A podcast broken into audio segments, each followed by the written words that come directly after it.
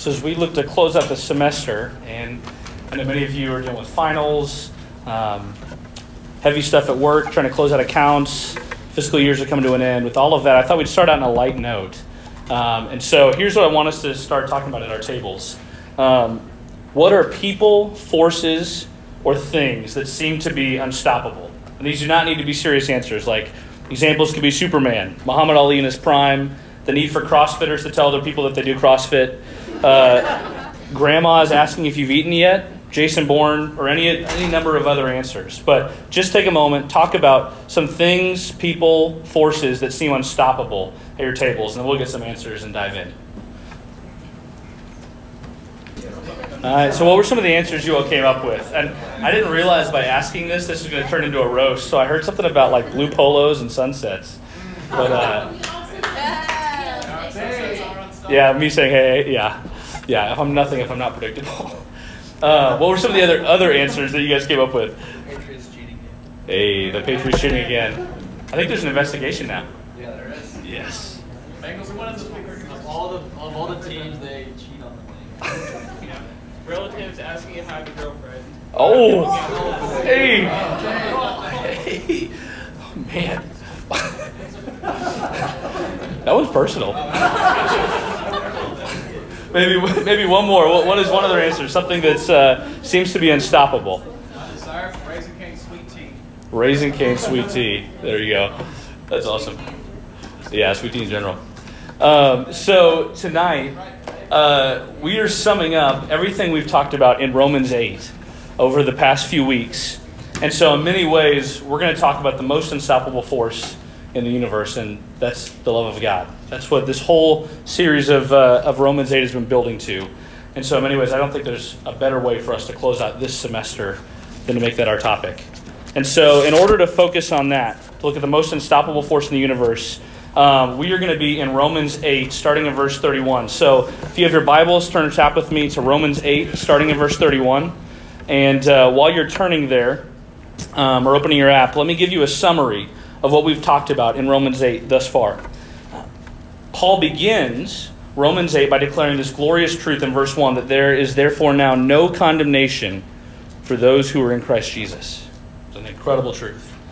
Then he shifts and says, explains what it means to live life in the spirit versus life in the flesh. Um, he follows this by talking about how we are, if we are with Christ, we are children of God and we can cry out to him. Next, Paul talks about the great longing of the world, how humanity and creation are longing for the redemption of the world. And that in this, Jesus is ultimately the fulfillment of that redemption. All the pain that we will experience in this life will be worth it um, for the glory that we will experience one day. After this, Paul speaks about how God turns all things for the good of those who love him. And then he kind of closes that discussion by laying out the great journey of salvation. So, those whom he foreknew, he predestined to be conformed to the image of his Son, that he might be made the first among many brothers. And from there, he called us, and then he justified us, and he glorified us. And finally, he closes this idea of, as Christians, it's all pointing to glory. Everything is going to be worth it. And he points us to our passage tonight, starting in verse 31. So, let's begin and dive in. It's Romans 8, starting in verse 31. What then shall we say to these things? If God is for us, who can be against us? He who did not spare his own son, but gave him up for us all, how would he not also with him graciously give us all things? Who shall bring a charge against God's elect? It is God who justifies. Who is to condemn? Christ Jesus is the one who died, more than that, who was raised, and who is at the right hand of God, who is indeed interceding for us. Who shall separate us from the love of Christ? Shall tribulation, or distress, or persecution, or famine, or nakedness, or danger, or sword? As it is written, For your sake we are being killed all the day long. We are regarded as sheep to be slaughtered. No. In all these things we are more than conquerors through him who loved us. For I am sure that neither death, nor life, nor angels, nor rulers, nor things present, nor things to come, nor powers, nor height, nor depth, nor anything else in all creation will be able to separate us from the love of God in Christ Jesus our Lord. Amen. That's, that's a fun passage to close on tonight, and our job tonight is to just glory at that. And so, in order for us to do that, I think it's we have to see the thesis. What's the main thing that Paul is saying? I think we can see it right off the bat in verse 31. What then shall we say to these things? If God is for us, who can be against us? That is Paul's thesis and his tone and his tenor for the rest of the passage. And in order for us to understand the passage, I think we can break that thesis down into two questions. Two questions. Question number one what does it mean that God is for us? And question number two what can we face if God is for us? And if we answer those two questions, I think we get to glory and wonder at what Paul is saying in Romans 8 31 through 39. So let's go and begin with the first question What does it mean that God is for us? Now, before we dive into that answer, I think in order for us to understand the answer, we actually have to feel the force and the sense of Paul's wonder as he speaks about this. Paul is in awe about what God has done and what he's described that God has done in Romans 8. I mean, you can, if you read those words, you can hear Paul's victory cry. You can hear his enthusiasm. I mean, you can imagine reading it like this. What shall then what then shall we say to these things? If God is for us, who can be against us? He who did not spare his own son, but gave him up for us all, how will he not also with him graciously give us all things? What then or who shall bring a charge against God's elect? It is God who justifies. Who is to condemn? Christ is the one who died. More than that, who was raised, who is at the right hand of God, and who is interceding for us. Who shall separate us from the love of Christ? And we could go on and on, but you can imagine Paul is like really excited. I mean, he is in awe of what God has done. As I was preparing for this, I stumbled across some comments by an old Puritan preacher named Matthew Henry. And Matthew Henry is kind of reflecting on Paul's awe and wonder, and in his reflection, it got me thinking. Many of us, without realizing, can be bored with God and yet be thoroughly entertained with, with other things in our lives. So think about our culture in general. We have whole portions of the media devoted to celebrities, whether it's paparazzi, daytime sports panels, or political journalists. We exalt celebrities in our culture to an unprecedented height of fame. Yet, think about the celebrities, politicians, sports stars, whoever that have fallen from glory. Maybe they've had a moral misstep or something's happened. We become pretty shocked. I mean, we're, we're always surprised. And yet, we might even see this when we meet them. Like when you actually meet a celebrity or someone that you've idolized, again, we're shocked because the luster fades. They're humanized we begin to see that, okay, they're actually a human being like us. They put their pants on two leg at a time, or one leg at a time, that, two legs at a time. that would be amazing. Uh, that would be special. but they, they are humanized. They become like us. We, we begin to see that they are not that different from us. Yet, there are so many people that know something of God, and the opposite is true because they're thoroughly unimpressed.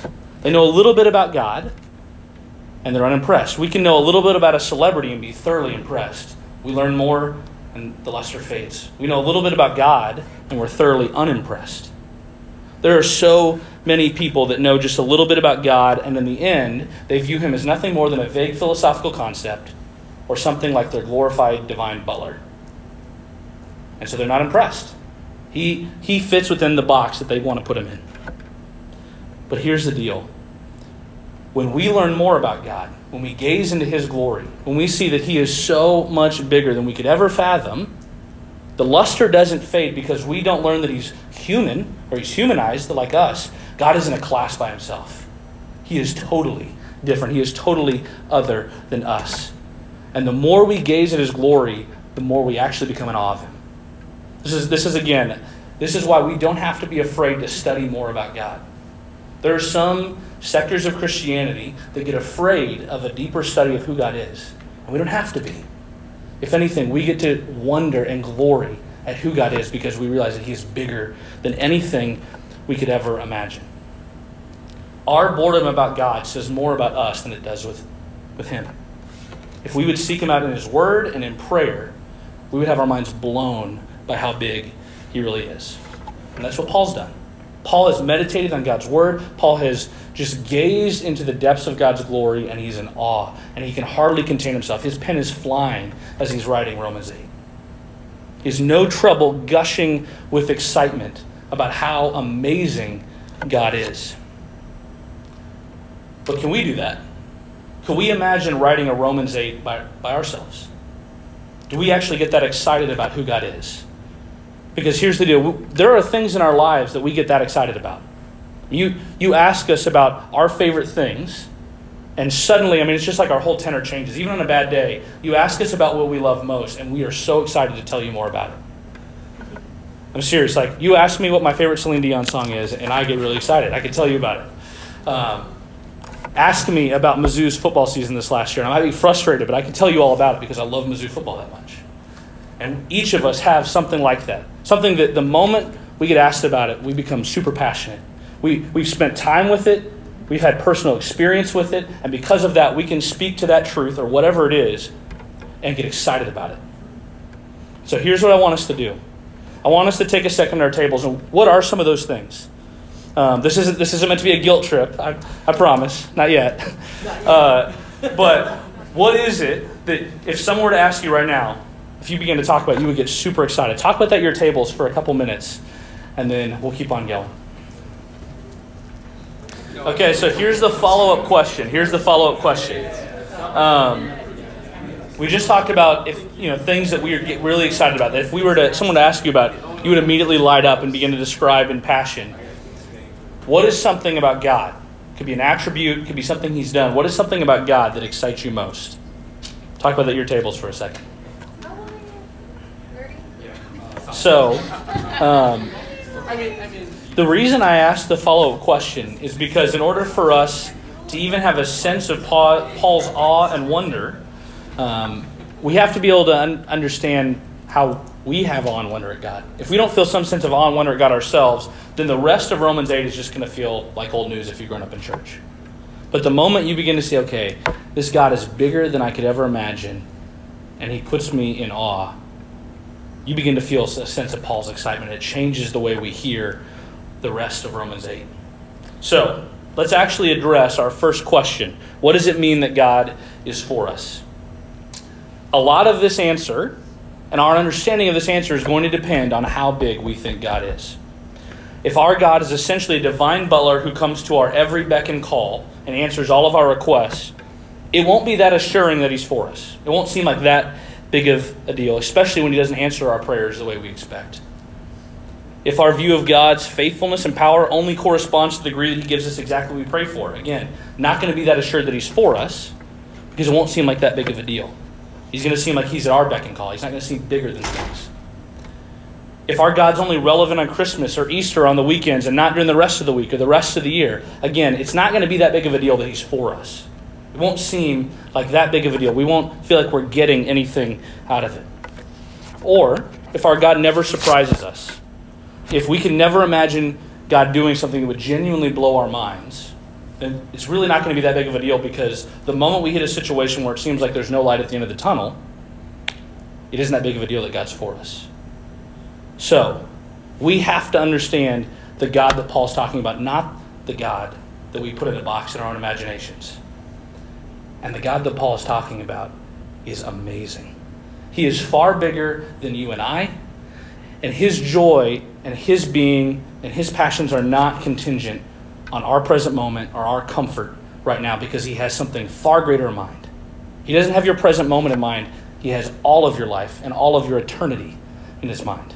This God transcends what you're thinking of right now, he transcends whatever you're facing right now. He created the universe, all the billions and billions of light years of it, with mere words. He sees all of time and reality in a single gaze. He overcame all of human sin and rebellion and has made a way for us to be with Him.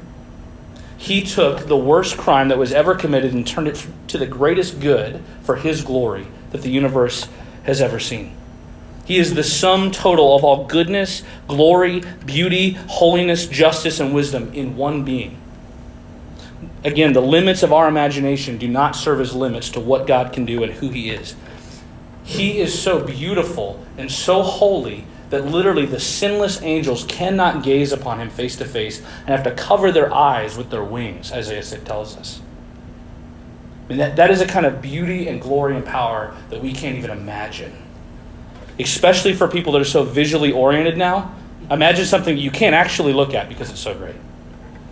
I mean, it would blow our minds that same God sent his very own Son to take on flesh, to live a life that we couldn't live, and die the death that we deserve to die, so that we could be in communion with him forever. And that God is for us. And that God very well may be different than the God that you have in the box of your imagination. And it's going to change how you hear Romans 8 if you realize that the God of your imagination is too small. It's going to change everything. And here's the deal this God is not just a vague philosophical concept, He is for us with every ounce of His being, His whole heart and soul. Catch this from Jeremiah 32 38 through 41. You don't have to turn there, I'll read it. And they shall be my people, and I will be their God. I will make with them an everlasting covenant, and I will not turn away from doing good to them. And I will put the fear of me in their hearts, that they may not turn from me. And catch this I will rejoice in doing them good with all my heart and all my soul. Catch that. God rejoices to do good to his people with all of his heart and all of his soul. We can't even begin to imagine the infinite beauty and love and mercy and compassion and all the rest of his attributes that are all bound up in his heart and his soul. Where our compassion fails, his doesn't. Where our mercy fails, His doesn't. Where our wisdom fails, His doesn't. Where our love fails, His doesn't. And He has all of His heart and soul. Everything about Him is geared toward doing good to His people for His glory. When you have the infinite God of the universe, who in all of His being is focused in for His glory to do good to His people, there is nothing that could possibly get in the way of that. I mean, that let that wash over you that there is nothing that could defeat when God puts all of his heart and all of his soul towards your good and his glory. The primary way that God is for us, the primary way that we see that he is loving us with all of his heart and all of his soul, is him sending his very own son.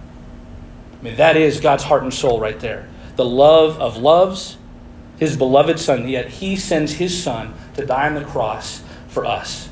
That's how God is for us.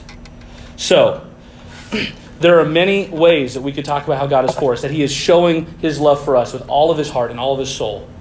And one of the ways we can see is in verses 33 to 34. So if you have Romans 8 up, let's look at this. Verses 33 to 34. Notice what Paul says Who shall bring any charge against God's elect? Is it, it is God who justifies. Who is to condemn? Christ Jesus is the one who died, more than that, who was raised and who is at the right hand of God, who indeed is interceding for us. We can know that God is for us because he sent his son to die for us to pay the price that we never could. Romans 3 tells us that God is not just the just, but he's also the justifier. So that means God brings both justice to our sins, but also He's the justifier of sinners themselves. And he does this through Jesus. At the cross, Jesus takes on the punishment that we deserve for our sin, pays the price we never could, so that we could be right with God. His infinite power and holiness and love meant that the finite amount of sin and evil in the world stood no chance. It wasn't even close.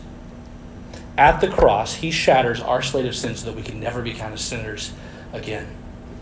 When we sin, Yes, we sin against other people. But at the end of the day, the most offended party in any time you sin is God Himself. You may, maybe you've never thought about that before.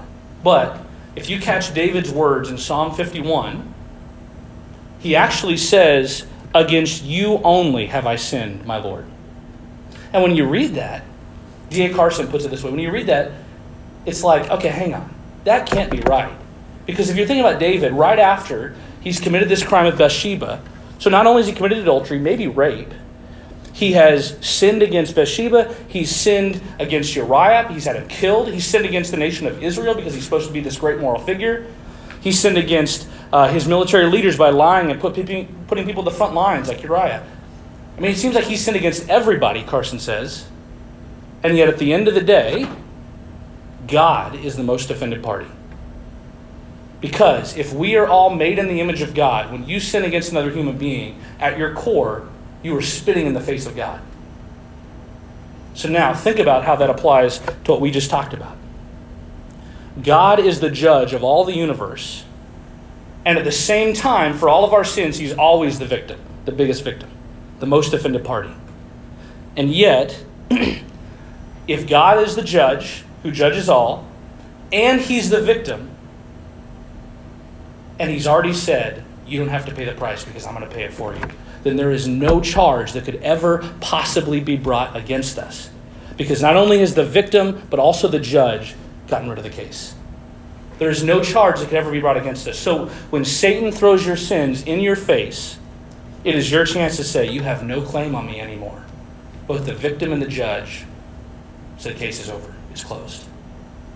Let that be an assurance to you. Because here's the deal over winter break, I, I mean, I remember coming back over college. You get back into old routines, sometimes old sins. Paces slow down. You take a breath. You can fall into temptations that you might not expect. And as you work through that in repentance and fight temptation, as Satan begins to bring things up in your mind, you can say, if you're a Christian, you have no claim on me anymore. You have no claim. There, no one can bring a charge against the elect. So we can see that God is for us because He sent His Son for us to die for us, and he has been both the just and the justifier of us. Now, how else is God for us? Let's look at verse 32. Verse 32 says this He who did not spare his own son, but gave him up for us all, how will he not also with him graciously give us all things? Another way we can see that God is for us is because he gives his son up for us. Hang on. We just said that. That, that was already the, the first point. So it sounds like we're repeating ourselves. That okay, we said that God is for us because He gives His Son up for us. But we're going to look at it from a slightly different angle. When God gives up His own Son for us, He gives us all things. When He gives us Jesus, He gives us everything we need. If you were to have Jesus and nothing else in the world, you still have everything. Now, Here's what I know it is so easy to intellectually assent to that fact, come to church every week, and oh, yeah, yeah, okay, Jesus is my everything. And yet, right now, we could all think of things that we deeply desire. That if we're honest, we've prayed for them, we've longed for them, and yet God, at least at this point, has not given them to us. And if we're honest, there's something that we feel like God is holding back, probably. We feel like God's being stingy in some area. We wouldn't want to admit it, we wouldn't tell someone that. But in, in our heart of hearts, as we pray, it feels like God is holding something back from us. I, I can even think of things in my life right now that I deeply desire, and I know that God hasn't given them yet. And he has, he has a better plan, he has more wisdom, and yet in my heart of hearts, I can sometimes believe he's stingy. And yet, the whole point of what Paul is saying is that if God has given us his son, which he has, he has given us everything. And not just that, that if He's given us everything in His Son, we can better believe that He will provide for us everything we need along the way. Again, though, we can still feel like God is stingy. So, what is it that you ultimately want? What is it that you desire now? What is it that you feel like God hasn't given to you? And if you're honest in your heart of hearts, you feel like you deserve. Jesus is the creator of all things, the sustainer of all things, the redeemer of all things, the ruler of all things, the judge of all things, and the one in whom all things we can find joy and contentment. So if we have Jesus, we have everything. And here's the proof. Here's the proof. Do you want to be loved, for example? No one can, does, or has loved you more than Jesus, who both created you and, despite your, your rebellion against him, redeemed you and offers you perfect joy and love with him forever. You want to be known. No one knows you like Jesus knows you. Jesus knows you better than you know yourself. He can see things that you can't even imagine about yourself. He sees all of you. He doesn't just see the present moment or what's on your mind in this thing. He sees all of you. He has a gaze that pierces flesh and soul. He knows you perfectly, including all of the secrets, the sins you've never admitted to anyone, the things you're most ashamed about, and yet he still freely gives up his life for you and welcomes you with open arms. You can't be known more than you already are with Jesus. You want authority? In Christ, you will rule and reign with him at his right hand forever, even over the angels. Do you want security? You cannot be more secure than you are in Jesus. Jesus will defeat every single enemy to his throne, and by the blood he shed for the cross, if you put your trust in him, no one can stand against you because Jesus is on your side. He fights your battles and makes all of your joy and your inheritance indestructible. Speaking of inheritance, riches. I know some of us want those. No one offers an inheritance like Jesus. When you become one with Jesus by faith, you share in his inheritance. And he has an inheritance that extends to everything. All things. Mufasa Simba, if you can imagine him looking out, it's not just what the light touches, it is what the light doesn't touch, it is everything. It's all Jesus's. And because you are one with him. It is all yours. You cannot possibly have more of an inheritance, more riches, more glory in the end when you rule and reign with him. You want peace. The Bible tells us in the book of Ephesians, chapter 2, that peace is not a circumstance or anything else here on earth. Peace is a person, and his name is Jesus. Are you self conscious about your body? Because of Jesus' redemption, if you're a Christian, you are guaranteed a resurrection body of unspeakable beauty that is impervious to age, sickness, injury, or decay. If you desire a spouse to love you or live with you happily ever after, you get that in Jesus. In Jesus, you have a perfect love and a perfect spouse. We, as the church, are his bride, and with we will live with him forever, happily ever after in eternity. He will meet our every need and satisfy our every longing like no human ever could. The greatest joys, intimacies, and comforts of an earthly marriage will look infinitely pale compared to what Jesus offers in glory. You want to see the world change? In Jesus, we are given the infinite privilege of serving alongside Him to tell the whole world of the great salvation and joy we have. That if people will put their faith in Him, they would have a God that is for them. You want a world with no death or pain. We're promised that, that in glory with Jesus. In Him and by Him, our pain, our death, and our sorrow will cease all across the world. The Bible tells us there will be a day where there will be no more pain, no more tears, no more death, no more crying, none of it, because Jesus will redeem all things. You want joy. In Jesus, you can have a joy like you've never known, and your joy will be indestructible. No sorrow or circumstance could ever take it away. And in glory, you won't have any competition because you will have one gaze, one name on your lips, that will give you more joy than you could ever possibly imagine. There is no earthly thing that you desire that you couldn't have in greater measure with Jesus. In Him, you have all things. Everything compares, pales in comparison to Him. In Jesus, God gives us all things and shows us that He's for us. Now, so we move to our last question. We've talked about what does it mean that God is for us? And now we're going to talk about what can we face if God is for us? What can we face if God is for us? Paul's short answer to the question is this all things, everything. We can face everything if God is for us. Notice what verse 35 says Who shall separate us from the love of Christ? Shall tribulation or distress or persecution or famine or nakedness or danger or sword? None of it competes when we have God on our side. That's Paul's way of saying we can face all things when God is for us. God is not only for us in sending us his Son and giving us all things, he also gives his Son and his Spirit to intercede for us, according to verse 34. Reflecting on this, a famous pastor named Robert Murray M'Cheyne makes this comment If I could hear Christ praying for me in the next room, I wouldn't fear a million things. Yet distance makes no difference He's praying for me even now.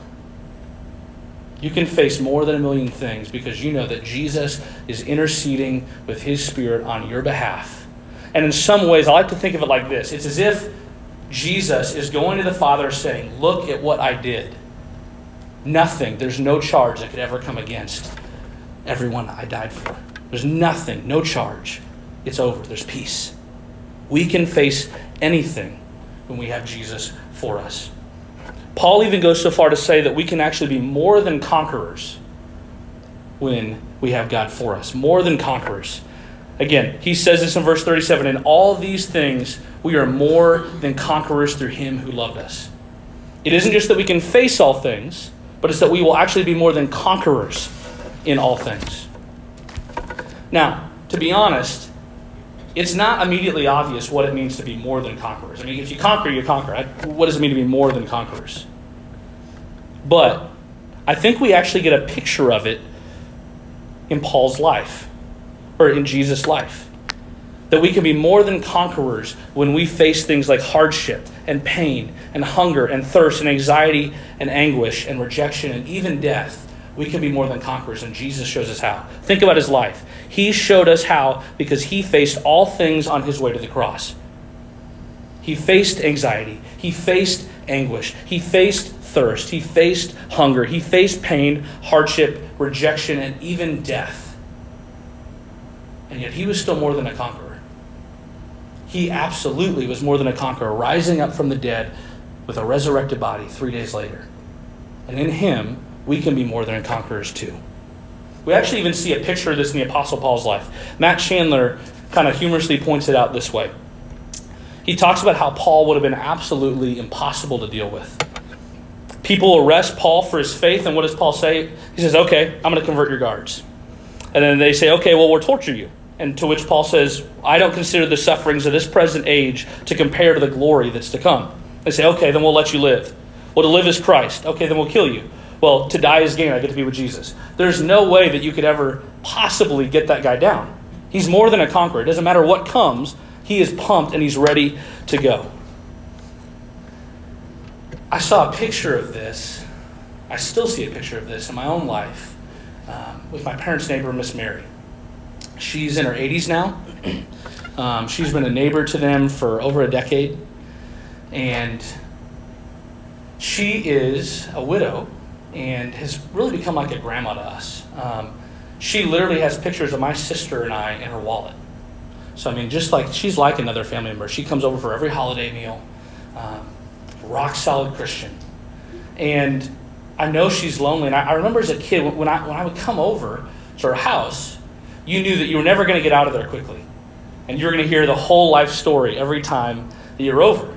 And, and when I was a younger, uh, younger kid, I, you know, that, that used to frustrate me. But then I realized, oh my gosh, what an opportunity am I squandering right now?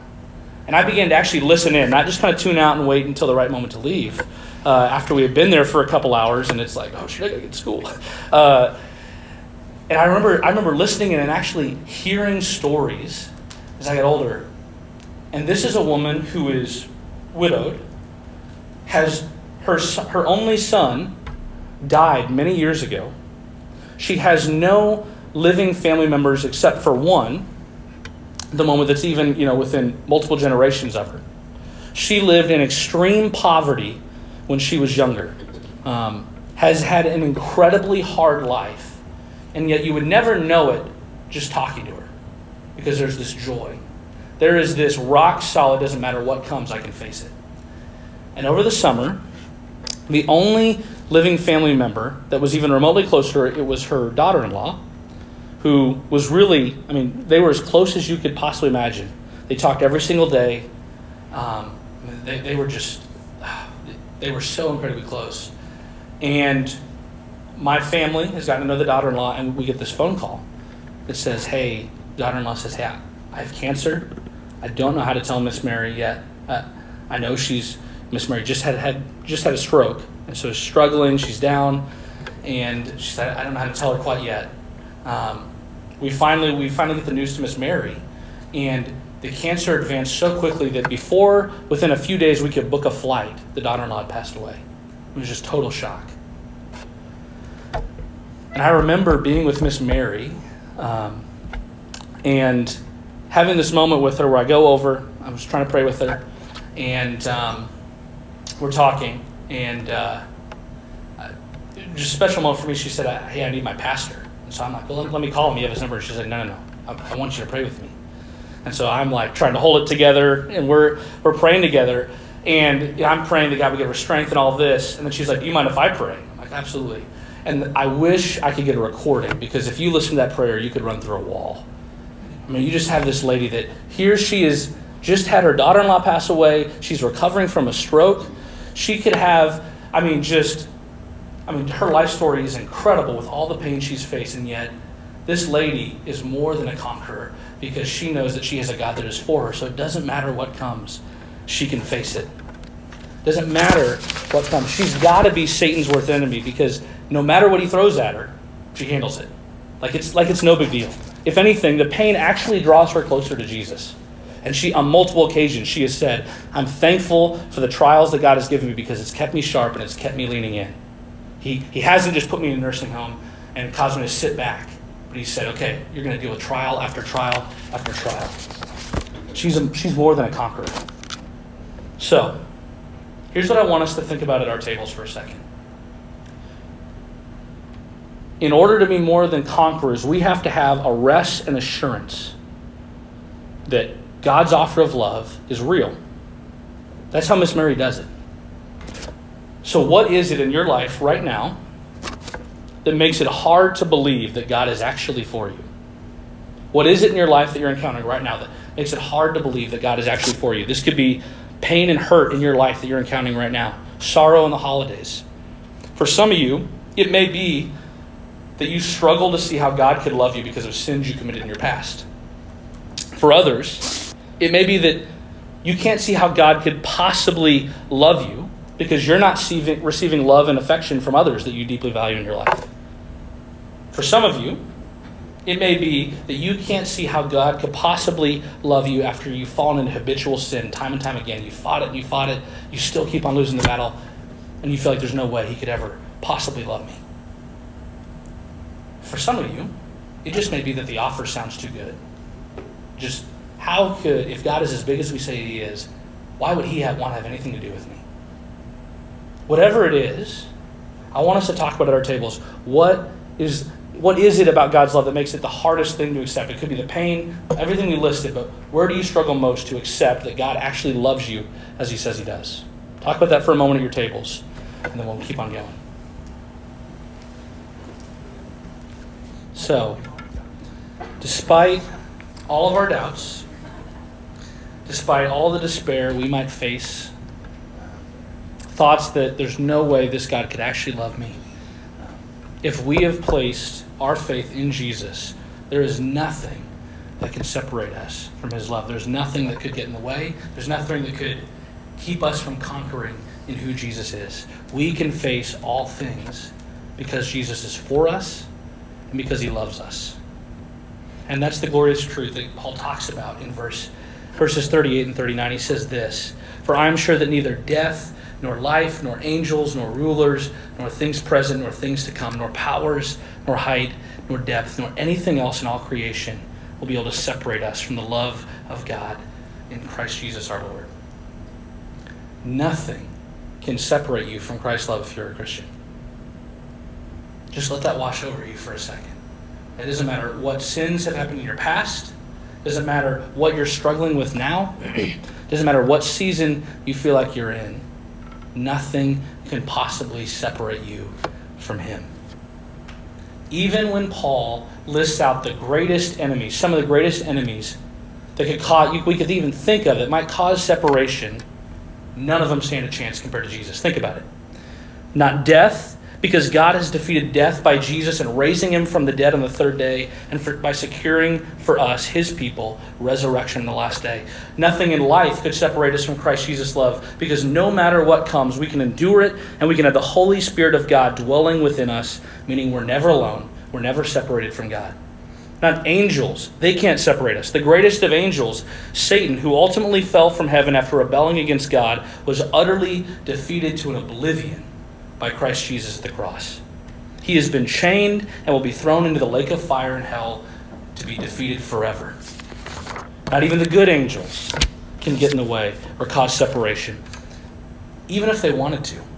Isaiah 6 tells us they won't even look at God in the face and they cover their eyes with their wings because God's holiness and power and goodness and nature are too infinitely great for them to comprehend or fathom or gaze at. Not rulers, the book of Daniel tells us that it is God who sets us who sets up kings and takes down kings according to his sovereignty and good pleasure. God consistently defeated the greatest kings of the greatest nations of the world for the advancement and good of his people. No matter how much power a king or ruler or president has in this life, Philippians 2 tells us that in the end, they will bow and confess that Jesus is Lord. They will be in awe of his power.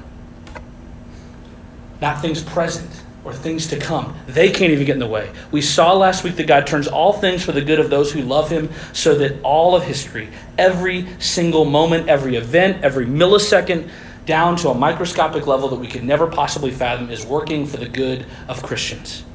Every trial, every tribulation we might be facing now or will surely face in the future will not compare to the future glory that we will have with Jesus. No power could get in the way of God because God has all power. He's the sum and total of all power, and He's the one that gives power and authority out in the first place. So He can't be defeated. Neither height nor depth can separate us from God's love. Psalm 139 tells us that whether we go up to the heavens, or here on earth, or we go down to Sheol, we cannot escape God's love and His Spirit. Finally, nothing in all creation can separate us from God's love because all of creation is longing for Him in the first place and praises his name. They're longing for the redemption of the world that comes in Jesus because he's for us. There is nothing that could possibly separate you from Christ's love. Not singleness, not estrangement from family, not a breakup, not depression, not failure, not a broken past, not a broken present, not despair, not an eating disorder, not the death of a family member, not a cancer diagnosis, not a bad grade in a test, nor anxiety beyond belief. Nothing can possibly separate you from Jesus' love. Because God is for us by sending his Son to save us, and he provides for us all things to make us more than conquerors, we can face anything because God is for us. Nothing can separate us from God's love. And I want to close with this. I got to see this on display today. Um, I had one of the heaviest phone calls I've, I've had in a really long time. I mean, it's been years. I had a really close friend from college text and say, Can we talk? Um, it, it, it's, it's heavy, it's serious. Um, and he doesn't usually text things like that. Um, we try to catch up every few months, but we were, I mean, we were accountability partners at one point in college. I mean, we were close. And we get on the phone, and through the course of the call, um, he confesses to me that he has made a significant moral failing, like unspeakably great moral failing that will change his life forever. I mean, it, his life cannot possibly be the same after it. And this guy grew up in the church. He's he's struggled lately, and as we're talking, it finally hits me. I asked him, "Have you have you actually brought this to God yet?" He said, "To be honest with you, I I haven't because I, I don't even feel worthy enough to bring this to, to God. Why would he even want to? Why would he even want to recognize me after what I've just done?" And in this, we get to have a conversation that one, no sin that he has committed or will commit was ever a surprise to Jesus because Jesus knew it all before he died, and he still died on his behalf. We got to talk about how the, the, the foot of the cross, the ground is level. It doesn't matter what sins you have in your past, Jesus is greater than those things. He can atone for those sins. And to say that we don't have to go through another human being because Jesus is interceding on our behalf and then when we hear his prayers for us, we can face a million things, including our own sin, as heinous as it is, sitting right in front of us. And so I got to I got to listen to him weeping almost uncontrollably, pray a prayer of repentance for the first time in months. I got to I got to listen to him and stay on the phone with him as he took some significant steps to begin to try for a path of healing, not only for him, but for others that were impacted to say that even the most significant sin we could ever commit or imagine committing, things that if we would have told this guy five years ago he was going to fall into, he, he would have laughed and scoffed and wouldn't have believed it. Even that cannot separate you from Jesus' love. I don't know what situation you're in, what you feel like you're most struggling with, what things you might be facing that feel like impossible even in this moment, or things that you can't even imagine facing that you will surely face in the future whether sins or trials or whatever, that even still does not separate you from Jesus' love. And that when we repent and we go to Him, we have the Savior of the universe on our side, and He is for us, so nothing can conquer us. The beauty of Christmas is that we get to celebrate God sending His own Son to show us that He is for us. He's not just up on a white ivory tower. We don't even just hear about Him in His Word uh, of these great sayings, but to say that He actually came down to us. We don't have to strive to go to Him. And that is a God that is for us. And we get to celebrate this, that this Christmas. So, we're, we're running a little bit over time. So I'm going to pray for us. And I want us to close with Nick's going to lead us through a song of closing and worship. And as we do that, I want you to go to God with whatever you feel like you're facing most. What is it that feels like it could be the thing that's separating you the most from who God is and, and His love for you? And take it to God. Jesus is interceding for that on your behalf. And rest that we have a Savior that has come to us. We get to celebrate it this time of year. Let's pray.